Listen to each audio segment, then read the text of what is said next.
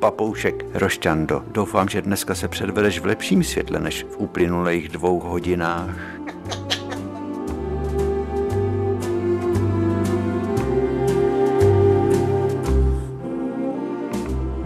Ona teď tam zase děbe v mističce. Co pak to máš v tom zobáčku? Hašlerku, tu má ráda.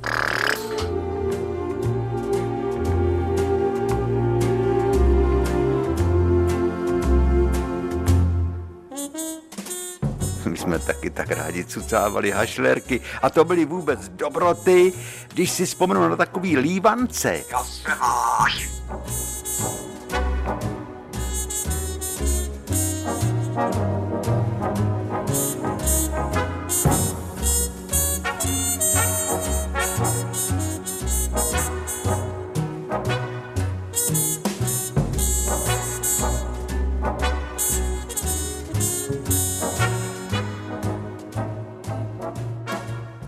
Lívance. Těsto maminka rozlejvala na plátech kamen. Nebo když měla takový ten lívanečník, kde přímo byly takový ty dolíčky. Vajíčko.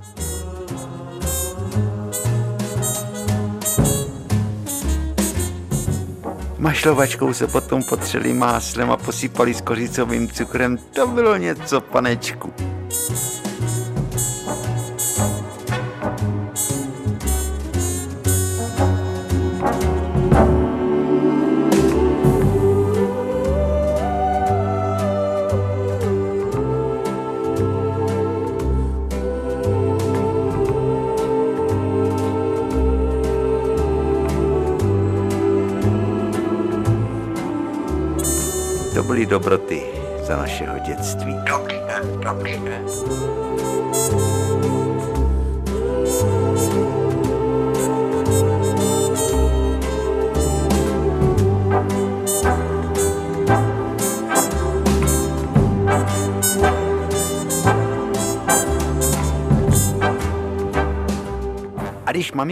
Vyprávěla, jak sloužila u továrníka Oty v Rakovníku, tak fanoušek Otů taky už je po smrti. Říká maminka, toho je škoda, to byl tak hodný člověk. On byl v Kanadě, jak měl restituovat rakonu. Člověk se v tom nevyzná, jak to vlastně bylo, ale maminka z toho byla smutná. Říkala, že kdyby se ta fabrika dostala do ruky fanouška, takže by to bylo spravedlivý. Protože fanoušek měl rád právě ty lívance od maminky pečený.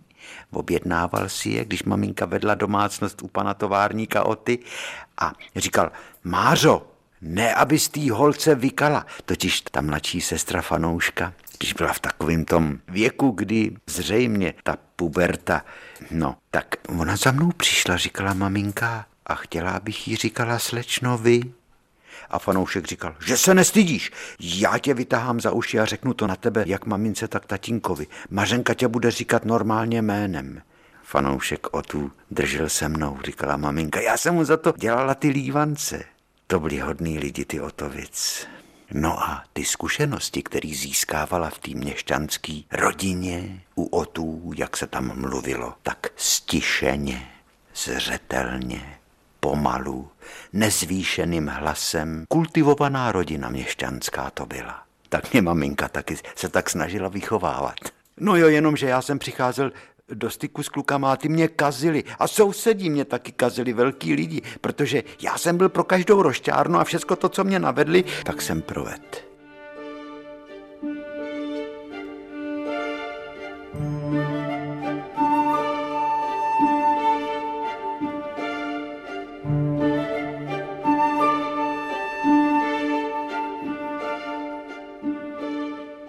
Život je jeden z nejtěžších, jak říkávala babička.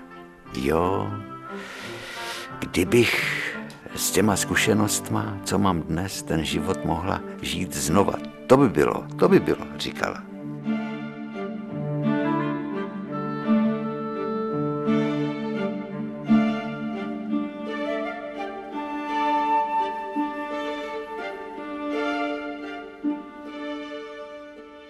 Já si myslím, že bychom, když jsme si posledně vyprávěli o stařenkách u nás ve vesnici, že bychom si mohli dnes povědět o stařenkách se kterými jsem se setkal, když jsem začal v roce 1951 studovat malířství v Praze. To bylo šest let po válce. Celý věk se nám to tenkrát zdál bejt, že uplynul celý věk, šest let, pouhých šest let a přesto celý věk. A bylo tři roky po únoru, po zlomu, který rozdělil občany této země na pracující, na budovatele nových zítřků a na lid dělnického poctivého původu a na lid původu buržoazního, na lid nehodnej, na lokaje imperialismu a na vyznavače amerického způsobu života. Demokracie byla zašlapána tenkrát do bláta a i když jsme pořád slyšeli, že do půl roku to určitě praskne, tak nikdo netušil, že na návrat demokracie si budeme muset počkat víc než 40 let.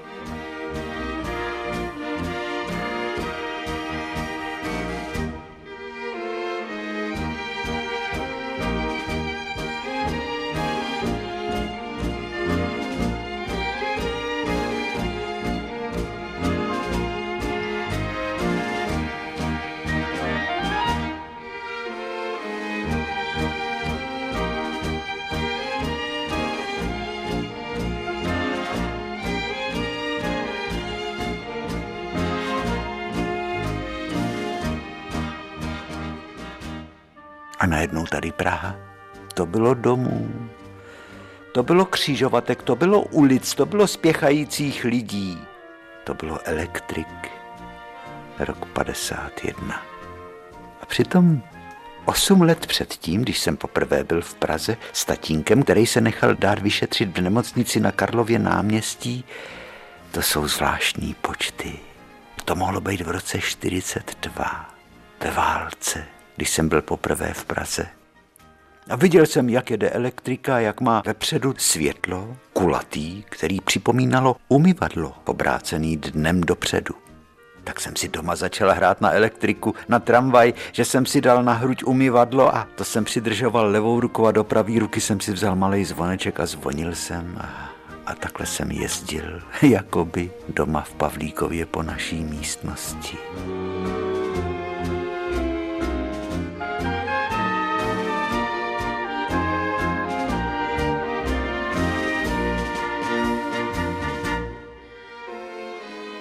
To taky bylo nedávno, rok 51.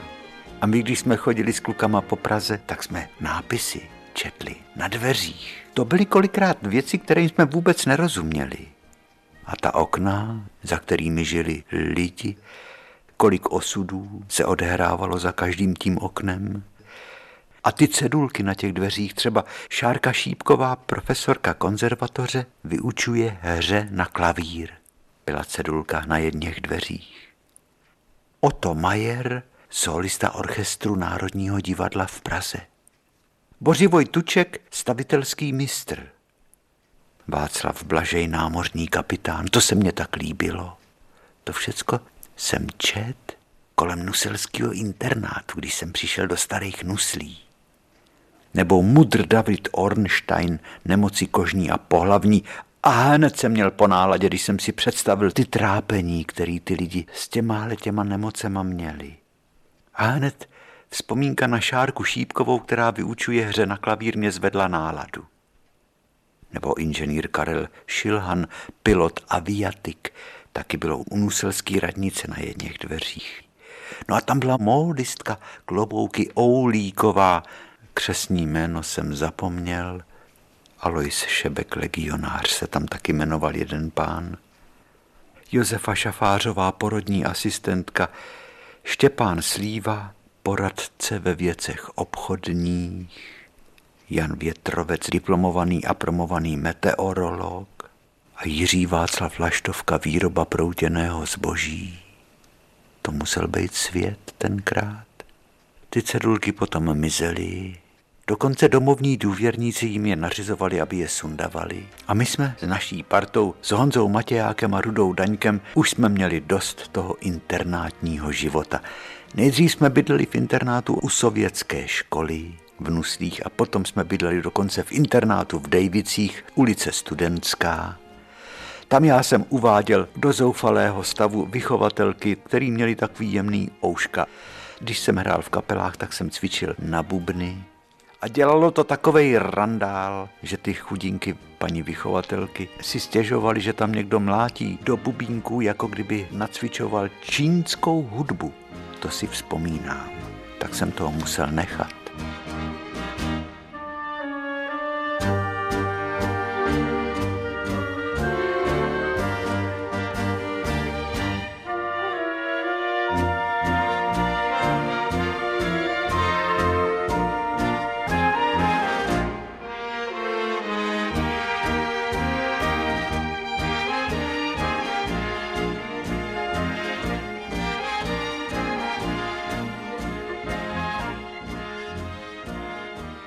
A vůbec ty internáty takovým tím internátním řádem a tím neúprosným režimem, že se muselo už v 10 hodin být v posteli a ráno se v 6 hodin stávalo a snídaně. To nám bránilo v tom našem rozletu. Takže abychom se vydali na cestu životem nespoutaní internátními předpisy, abychom ten náš mladý uzlíček, křehkej, ten život plný tužeb a přání a snů, mohli pořádně rozvinout, abychom se mohli rozletět, žít a snít a hltat život v takový tý dosud nepokořený podobě, jako mládí bejvá, protože mládí, který jsme žili my, tenkrát bylo rozněcovaný četbou klasiků Bodlera, Apollinéra, Verléna, Remboda, Jesenina, Lotremona, Nezvalova báseň Edison, taková zvláštní, nepopsatelná, těkající, elektrizující fantazie nás přiváděla do takových tísnivých existenciálních úzkostných vizí, který tenkrát tak souzněli s dobou, kterou jsme žili.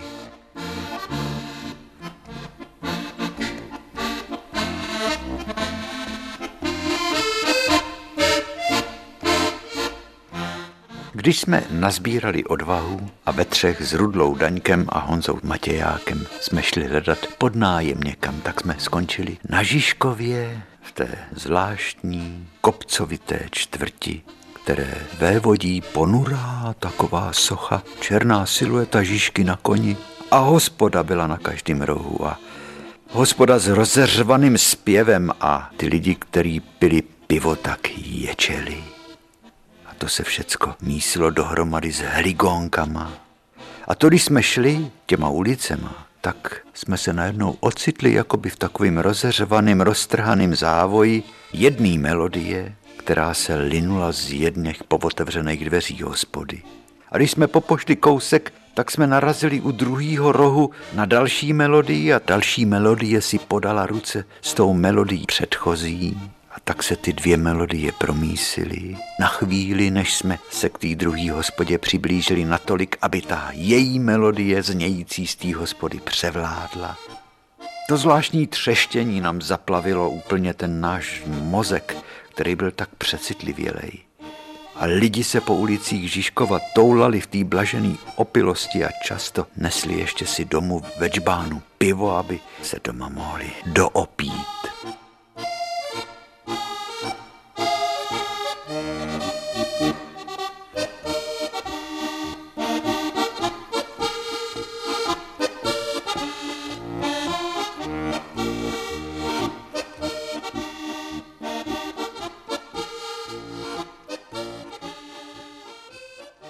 Babičky nosily v rukách těžké síťovky, aby snad bylo vidět, co která babička si nakoupila.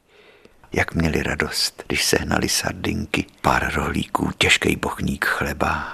Nebo když vystáli frontu a někde se dostalo kakao. To byl poklad. No a jednoho dne jsme s Honzou a Rudou museli takovou žižkovskou uřvanou putikou takovou řvoucí jeskyní, kde se vzduch dal krájet, ale vůně piva, buřtů, utopenců, který tam byli na nerezovém pultu a olomouckých tvarůšků, olomoucký tvarůšky byly pod poklopem s takovou skleněnou koulí, za kterou se ten poklop zdvihal. A my jsme tou špeluňkou prošli a v prvním patře nás přivítali dveře s nápisem Klára Cibulková, vdova po C.K. oficiálovi. My už jsme se předtím rozpočítali, kdo bude mluvit. Kdo bude k té paní, až zazvoníme na dveře, bude mluvit Honza Matěják z Jablonce. Rudla Daněk z Budějc a já od Rakovníka. Tři zjevy jsme byli, protože já měl vlasy třípatrovej účes, takovej vlna vedle vlny. Rudla Daněk to samý, jenomže byl blond, na něj holky tak letěly. A Jeník Matěják z Jablonce, ten měl vlásky zčesaný hezky na pěšinku, hladký. Ale my s Rudou jsme byli kudrnatý. Honza, ten vypadal jako takový syn bankovního úředníka. My jsme tam stáli před těma dveřma, před tou vizitkou tý paní Cibulkový, vdovy po oficiálovi. Tam byl takový točící zvoneček na vrtulku. To se točilo takovou placičkou a vevnitř byl ten zvoneček z vnitřní strany dveří a nad tím byla špehírka.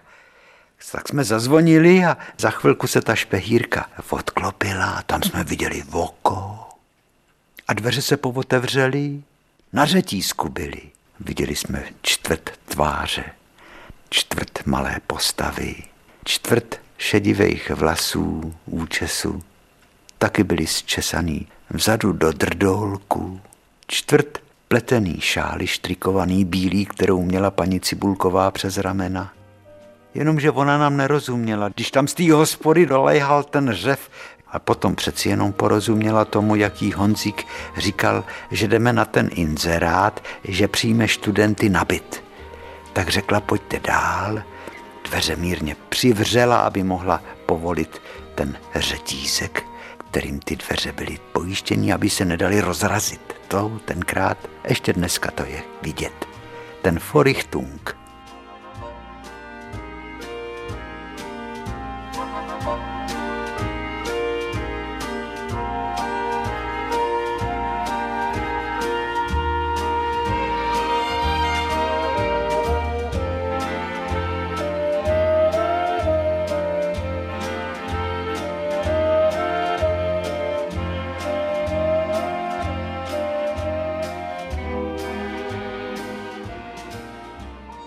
pojďte dál mládencí.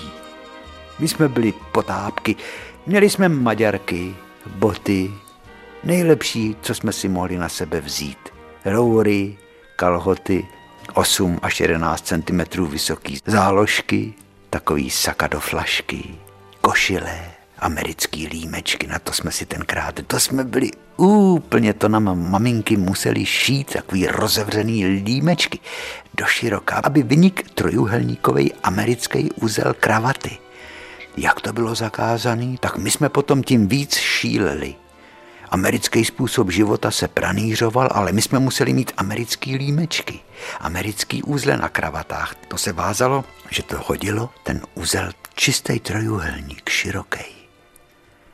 Pepita Saka, ty ofiny patrový, to byly účesy vysoký. A už jsme v předsínce a už si povídáme a už nás pohltila taková nasládlá vůně naftalínu v domácnosti paní oficiálový.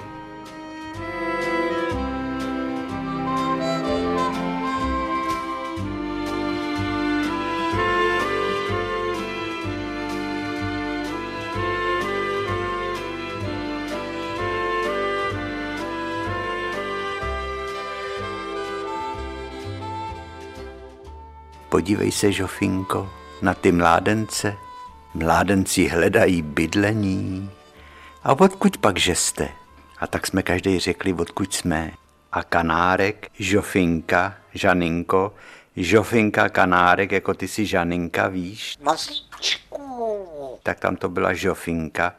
To poslouchal a cvrlikal tak hezky, že kdyby to slyšela, tak to by si se měla co učit od kanárka paní Cibulkový, víš? Tak jo, ale to vás každýho bude stát 100 korun měsíčně, mládencí, ale budete to mít i ze snídaní. Byt je to hezký, má hezký výhled. Pojďte se podívat, jak budete vidět z vašeho pokoje. No a my jsme úplně byli takový z toho Nechtěli jsme paní oficiálový kazit radost, když jsme se koukali na tu smutnou Žižkovskou ulici, kde byly takový ubohý malý lipky na kraji chodníků.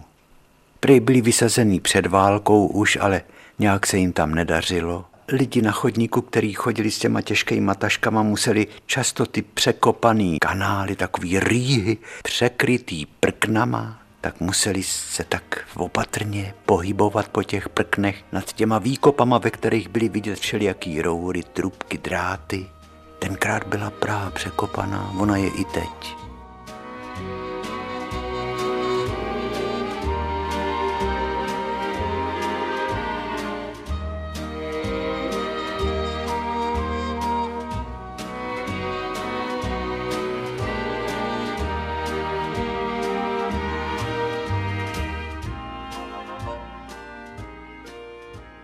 Tak pojďte mládenci, kafíčko vám udělám nebo čaj, co pak chcete.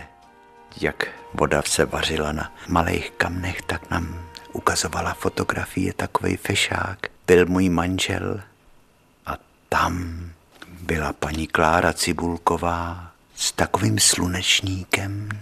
Třásně jí trošku zakrývali tvář a pan oficiál se tak na svět smál, to bylo těsně po první světové válce. Podívejte se na ty krásné boty a na ty psídečky, říkala paní oficiálová. Když jsme šli tady po Žižkově, jak se za náma lidi koukali, kde ty časy jsou. My jsme říkali, my taky máme psídečky. My jsme si je koupili, zrovna nedávno v Kotcích je prodávali. Tam se dají koupit věci, paní Cibulková. Teďko jsme se zarazili, že jsme jí říkali paní Cibulková a neřekli jsme jí paní oficiálová. Paní domácí to neměla vůbec ráda, když se jí říkalo paní domácí. Na takovým veškostnu měla tolik fotografií, Každá měla jiný rámeček, z překlišky vyřezaný, ornamenty tam byly. To dřív měli lidi tolik času, že si mohli hrát lupenkovou pilkou vyřezávat z překlišky rámečky. A byli tam její vnuci. Buď jako oblečený jako kašpárci, nebo jako harlekíni. Dcera tam byla, syn tam byl – Syn ale je v Kanadě. Ten utek přes kopečky a už se tam uchytil a dělá v nějaký nemocnici, protože syna jsme nechali vyštudovat na doktora, říkala paní, paní oficiálová.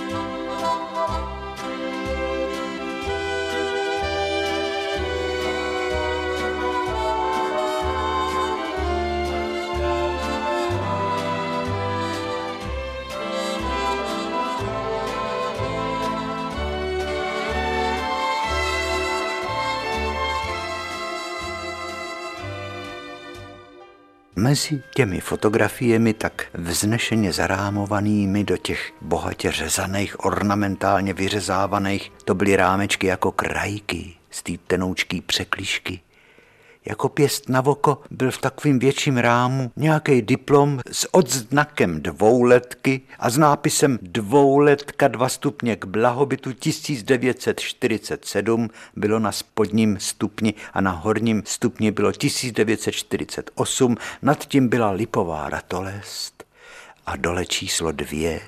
A tam bylo napsáno soudružce Věře Cibulkové za vzorně vykonanou práci závodní výbor ROH, teď tam byly razítka a paní oficiálová na to koukla a řekla, vidíte, oni ani to moje jméno nenapsali správně. Zmotali to, já se přece takhle nemenuju, já jsem Klára Cibulková. A to jsem dostala, než jsem šla do penze, já jsem dělala účetní v tomhle v tom podniku. Ale to už všecko odnes čas. Tak kdy přijdete, hoši, kdy si přinesete kufry, můžete hned zítra. Tak jo paní Cibulková, tak zítra touhle dobou přijdeme.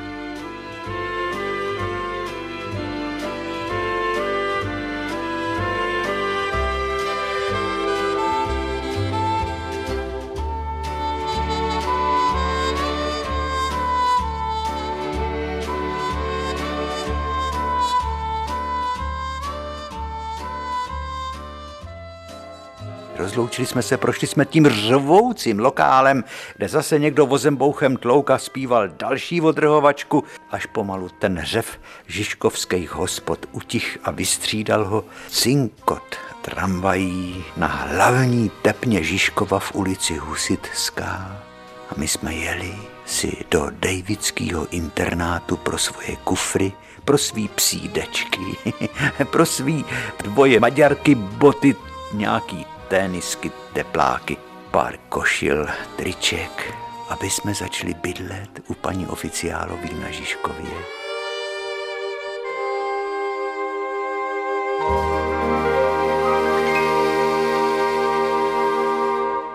Takže pod nájem u paní Kláry Cibulkové vdovy po oficiálovi byl naším třetím domovem v Praze. První internát v Nuslích, druhý internát v Dejvicích a potom ten byt nad hospodou, ve kterým královala Klára Cibulková, která určitě na tom světě je paní Klára Cibulková jen jednou. Baculatá, usměvavá a nikdy, nikdy víc v té podobě v tom jediném provedení nikde na světě tato stejná bytost není a nebude, nenajde se. Bílej štrikovaný šál přes ramena, sametový šaty si brávala na slavnostní večery, když si vykládala karty. A když jí padly karty hezký, tak nás zavolala, aby se nám pochlubila. A vždycky mě vykládací karty děsily, protože tam byly karty, které ve mně probouzely tísnivý pocity. Například v posteli ležící muž či žena a bylo tam napsáno nemoc nebo požár, nebo zloděj, nebo neštěstí, nebo vrah. A to nemluvím o smrti. Kostlivec s kosou. Ale taky paní Cibulkový padaly karty veselí, jako radost, nebo milenka, nebo milenec. Žárlivost byla karta vošklivá, faleš byla taky vošklivá karta. Smutek, to si vzpomínám, že na kartě smutek seděl klaun na kufru, měl červený nos, červenou bambuli na nose a byl nalíčený a buřinku měl na hlavě a držel v ruce flašku rumu a pil. A měsíc vycházel na obloze. A všecko to bylo takový ponurý.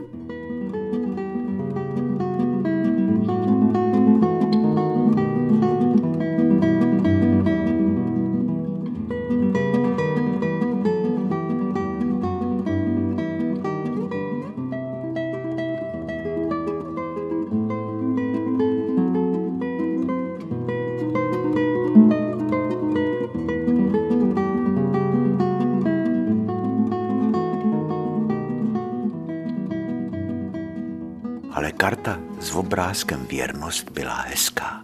Tam dědeček s babičkou leží v posteli a hladí pejska Jezevčíka. Jako hladívala svýho kocoura Matyáše paní Cibulková, když v jednom do dubu vyřezávaných pseudorenesančních křesel si sedávala k oknu. To křeslo bylo tmavě modře, potažený sametem vošoupaným a koukala se na dění na ulici na dění před jejím domem a vždycky říkala, ten vožrala si nedá pokoj, když viděla, jak z hospody vychází hromotluk a zastaví se u jedněch prosklených dveří, který dřív byly určitě nějaký krám a veme za voko rolety, která tam byla až nahoře schovaná, zarolovaná a takovým hrknutím tu roletu stáhnul, ta roleta s břinknutím padla na zem a na té roletě bylo jasně čitelný písmeno V, bílým vápnem napsaný písmeno V jako Viktoria, jako vítězství. A on na to písmeno V plivnul a tu roletu zase zastrčil zatáh nahoru, aby nebylo vidět a paní Cibulková se smála. Takhle vždycky ten opilec znectil ten nacistický symbol vítězství, který tam ještě jako památka na válku zbyl na té roletě a skoro nad každým vokínkem větším do sklepa byla bílá šipka. To jsme tenkrát ještě vydávali. To byly ty šipky, které ukazovaly, kde jsou kryty, kde lidi se mohli při náletu nebo měli se při každém náletu schovat. To ještě tenkrát bylo vidět po Praze, Žando, neles mi tady po té kleci, slyšíš? Poslouchej, co vyprávím. Opice máme. Popice, ona někdy to popadne a začne jančit. Opice, opice nebo.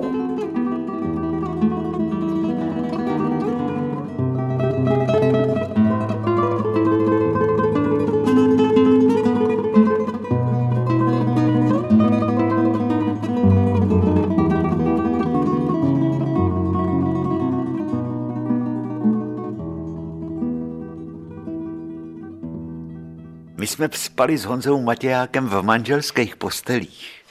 Ruda spal na otomaně, taky potaženým tmavomodrým plišem a nad náma vyseli. Vůbec v celé naší té ložnici tam bylo v obrazů.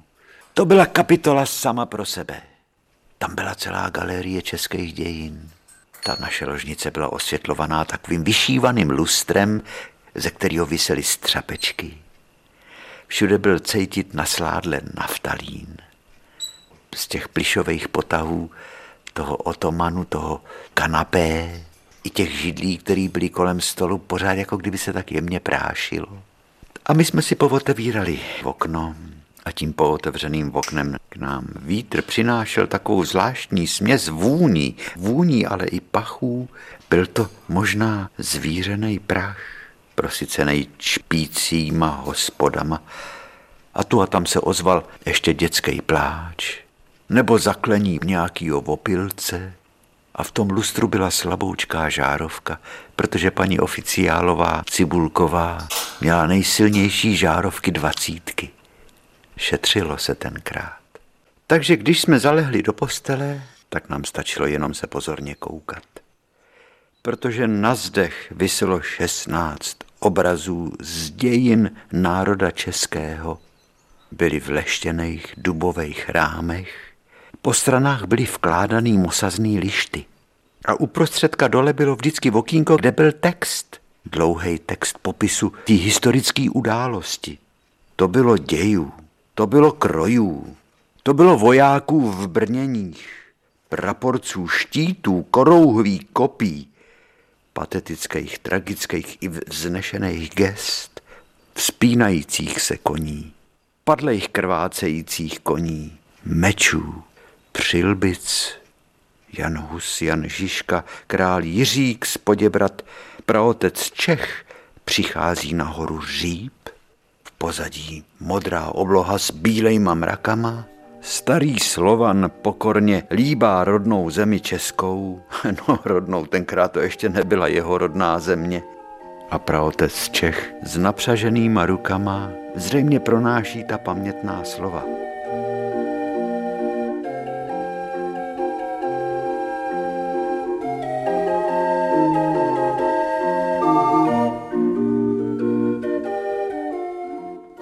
Bitva na Bílý hoře která trvala jen dvě hodiny, jak jsme se mohli dočíst z toho textu. A žoldnéři, sloužící za peníze tomu, kdo dal víc, nějaká vlajka tam vlála s bílým lvem v červeným středním znaku a někdo má nějaký fáč přes čelo a šavle tasený a spoustu mrtvejch a někdo se řítí s bodákama vráží jim je do těl Dívčí válka, na tu jsme se koukali tak rádi.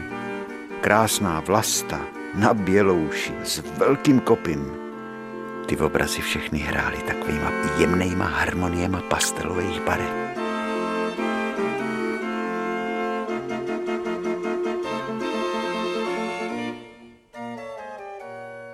Ale nejradši jsem měl příjezd TGM do Prahy 21. prosince 1918 pod sochou svatého Václava jede velikánský automobil s trikolorou přes chladič, žlutý veliký světla vepředu, věnce visí pod motorem a tam je znak českého lva a tam jdou legionáři, jak francouzský, tak italský, tak ruský a hodně lidí v krojích a všude samý vlajky a postava Tomáše Garika Masaryka. V levý ruce má klobouk a mává. Potom tam byl obraz svatého Václava, na bílém koni obraz vévody české země, svatý Václave oroduj za nás.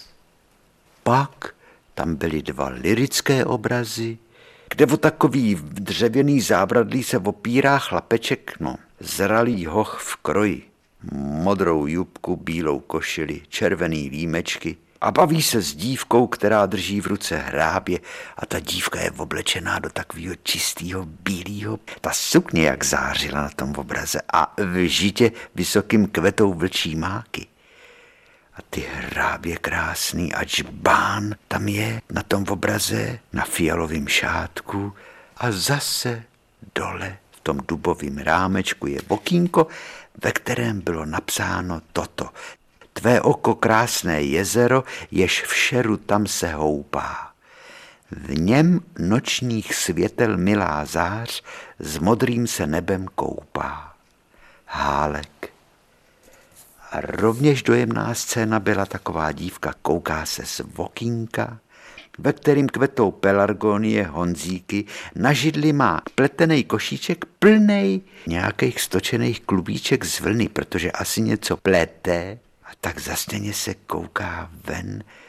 Jo, tam je vlaštovička v tom okně a ona si s tou vlaštovkou povídá. Srdce se srdci spovídá, myšlenky v dálku táhnou a ústa touhou žíznivá po políbení práhnou. Taky Vítězslav Hálek.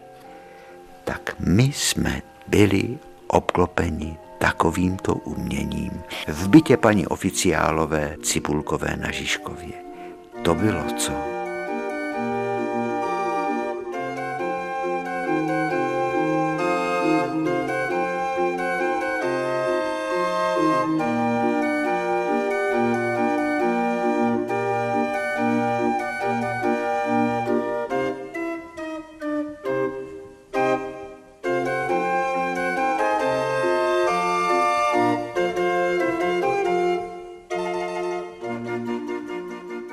A zůstali jsme trčet na Žižkově. Žižkovu a Libni raději se vyhni. To byl taky jeden z těch obrazů Žižka před Prahou. Jo, já tady pamatuju ještě, když tu chodili flašinetáři tou naší ulicí. I moje děti kolem toho flašinetáře tancovali, jak on hrál. A když tady chodili ty obchodníci s krosnama a nabízeli žiletky, nejdlo, co tam bylo, všelijaký gumičky na zavařování, gumový prsty, na, když se někdo pořezal, náplasti, krémy na boty, voňavky taky tam měli. To u nás taky bylo v Pavlíkově, říkám. Potom všecko bylo jinak. Zvlášť, když ten můj kluk utek do Kanady tak ani moje dcera nemohla doštudovat. Já jsem musela jít po tom 48. do těch uhelných skladů a víte, že se mě lidi smáli.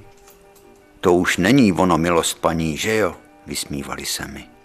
Buržoázní, no měla jsem buržoázní původ, když jsem byla žena úředníka, i když dávno už mě umřel. No a tenkrát ten boj té dělnické třídy, 70 tisíc úředníků nechali jít přece do výroby, takže já jsem byla ráda za to místo v těch uhelných skladech, když jsem tam mohla dělat účetní. Dokonce, když jsem poprvé přišla do uhelných skladů v klobouku, víte, že se mě vysmáli? A přišel za mnou vedoucí a říkal, soudružko Cibulková, to už nikdy neudělej. Choď v šátku do práce jako v ostatní soudružky. Takže podívejte se, já tady všechny ty kloboučky mám a byly to pěkný klobouky. Některý i od oulíkový znuslí.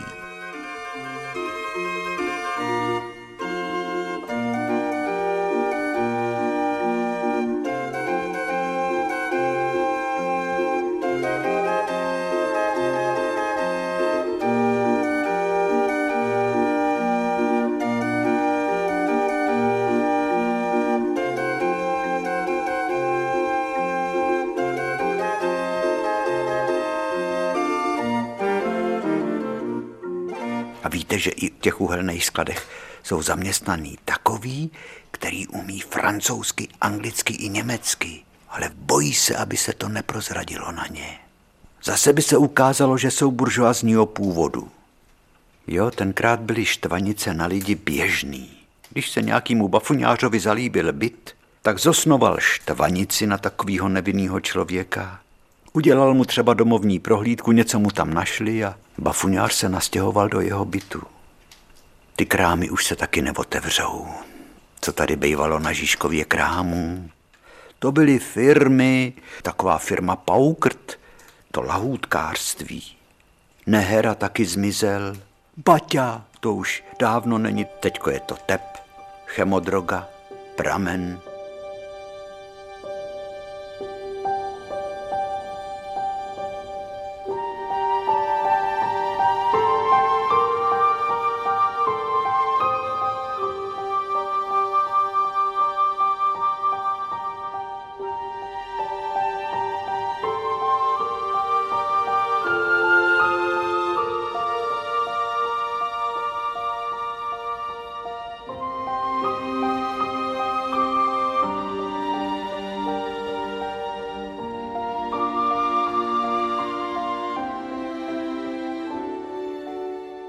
paní Cibulková byla těma kartama posedlá, jako kdyby v těch kartách měla takovou záruku, že ten osud se snad obrátí k lepšímu. Ten její, ale ona si nikdy nestěžovala. Vždycky to brala jako úděl, že nikdo svýmu osudu neuteče a čím těžší kříž, tím k Bohu blíž.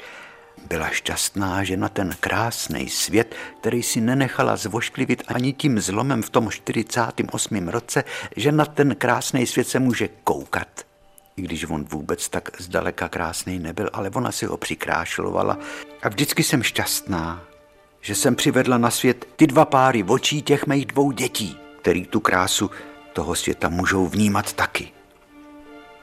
On by byl ten svět ještě hezčí, kdyby nebyli ty zlí lidi, ale i ty zlí lidi patří k životu. Viď Matyáši, ten má taky tak hezký oči, ten kocor, podívejte se.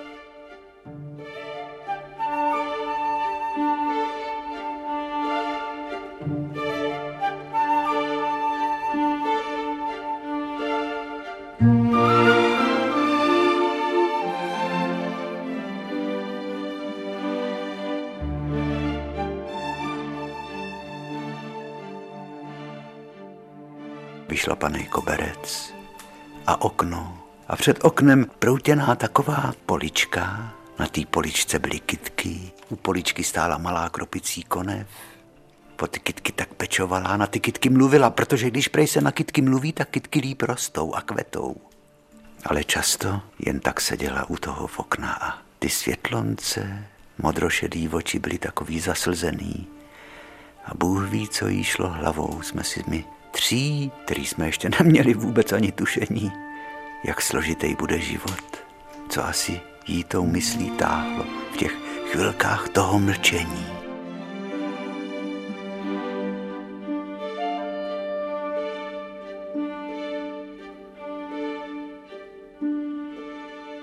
Často jsme ji taky kreslili, paní Cibulkovou. Ty její oči byly zvlášť krásné, jako oči starých žen bývají, a nám bylo osmnáct. A celý život jsme měli před sebou, jaký asi bude.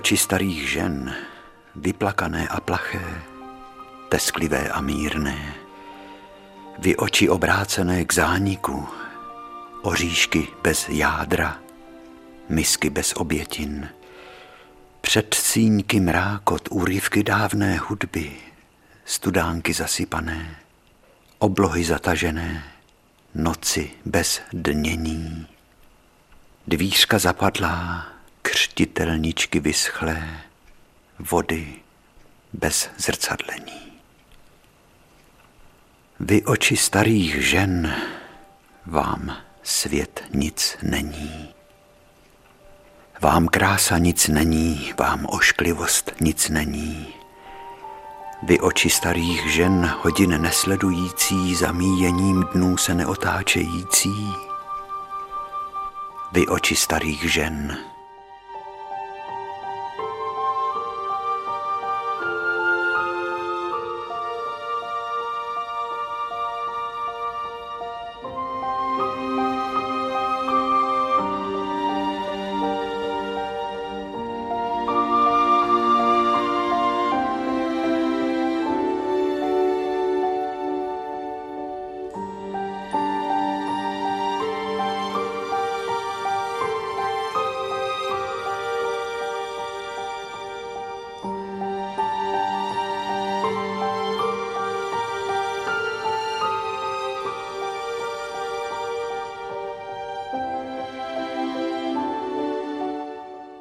jestli pak ještě toho mýho kluka uvidím. Dcera za mnou chodí často. Ta se s tím taky smířila, že nemohla doštudovat a říká, maminko, dit nám nic nechybí. Dala si nám dobrou výchovu, na to jsem dbala, říkala paní Cibulková. Vychovat. Co nechceš, aby tě druzí činili, nečiň ani ty jim?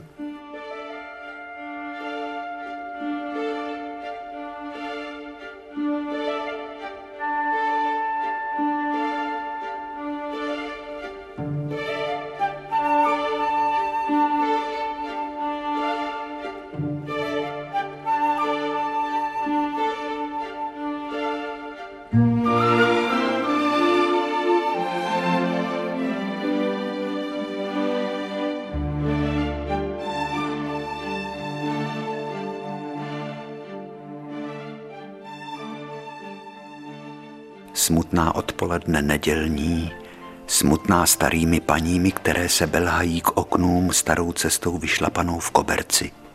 Starou cestou mezi stolem a lůžkem, mezi zrcadlem a fotografiemi, mezi židlí a falešnou palmou, opřeny potom o rám okení dívají se dolů do ulic, odtud ta bezúčešnost odpolední nedělních.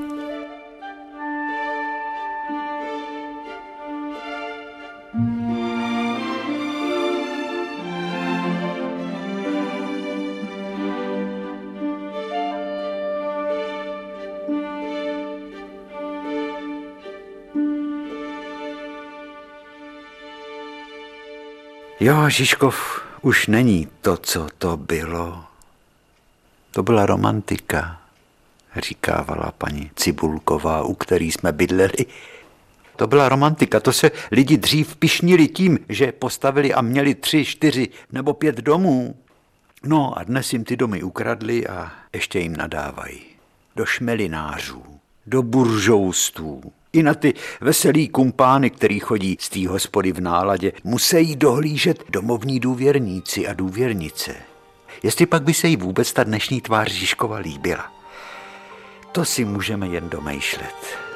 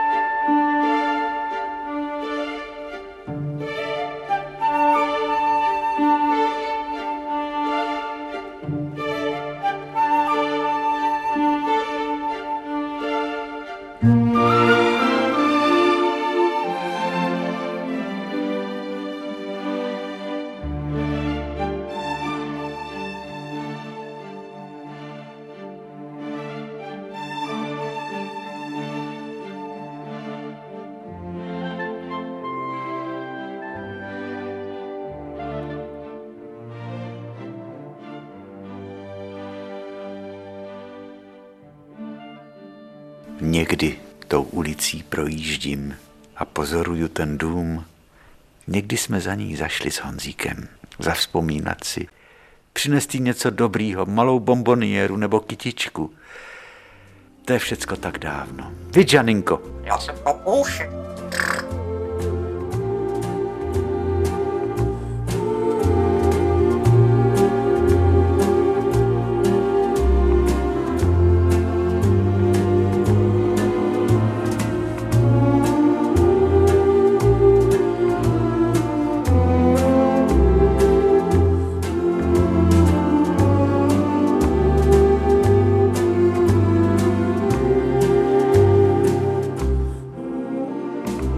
Takže děkujeme vám za to, že jste přijali naše pozvání do těch pootevřených dveří vzpomínek.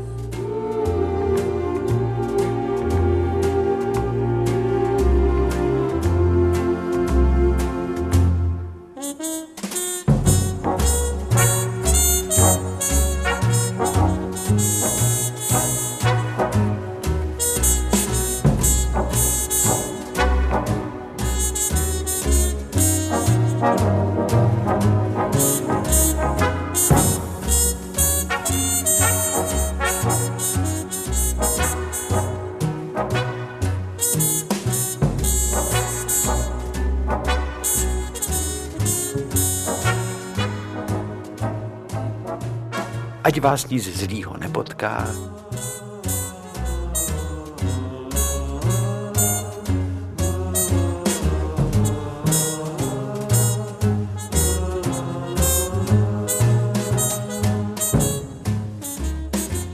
a těšíme se na setkání u našeho pořadu příště. Vy, Janinko, ty jsi taky dokážeš být hodnej ptáček, no to teda koukám.